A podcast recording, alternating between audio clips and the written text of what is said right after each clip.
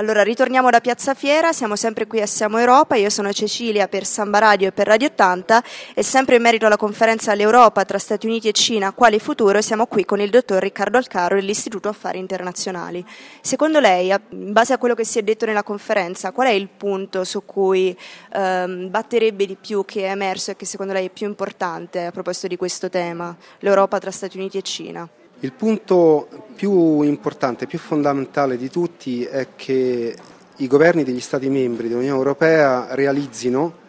che l'Unione Europea è un amplificatore della loro influenza e che senza una maggiore influenza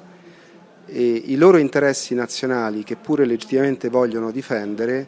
non potranno essere difesi su scala globale. Su scala globale la taglia, la dimensione dell'economia il peso specifico dell'attore geopolitico conta. L'Unione Europea non potrà mai essere uno Stato sovrano, quindi non potrà mai confrontarsi armi alla pari con Stati Uniti e Cina, però è una comunità di regole e istituzioni che se gli Stati membri che ne fanno parte eh, li usano in maniera avveduta e cercando un compromesso che sia sempre un po' di più del minimo comune denominatore, può effettivamente trasformare quella ricerca di sovranità, di indipendenza, non tanto dall'Europa, ma del proprio Stato-nazione in una effettiva capacità di difendere quell'indipendenza. Per farlo però bisogna per forza, per forza di cose passare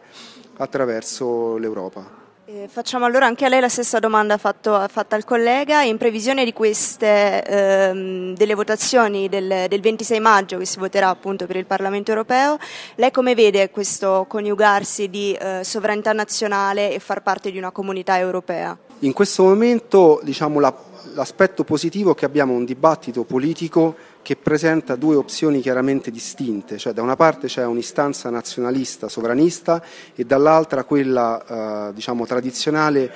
più liberale, più internazionalista. Questo è l'aspetto positivo, cioè c'è effettivamente una dialettica, una dialettica crea le basi per un confronto che genera argomenti e gli argomenti sono quelli di cui noi abbiamo per creare nuovo consenso politico. L'aspetto negativo, che io spero sia passeggero, è che questa, um, che questa doppia opzione in realtà si confronta in maniera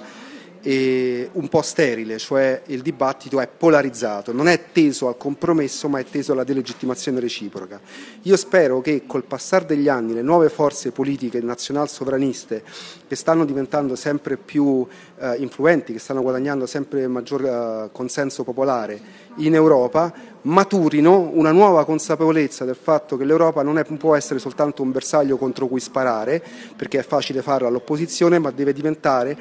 un luogo di confronto e soprattutto uno strumento dell'influenza dello Stato-nazione che loro intendono, che intendono difendere. Avranno modo di farlo a loro modo, modo avrà, dovranno imparare a farlo anche cercando compromessi con l'altra parte politica,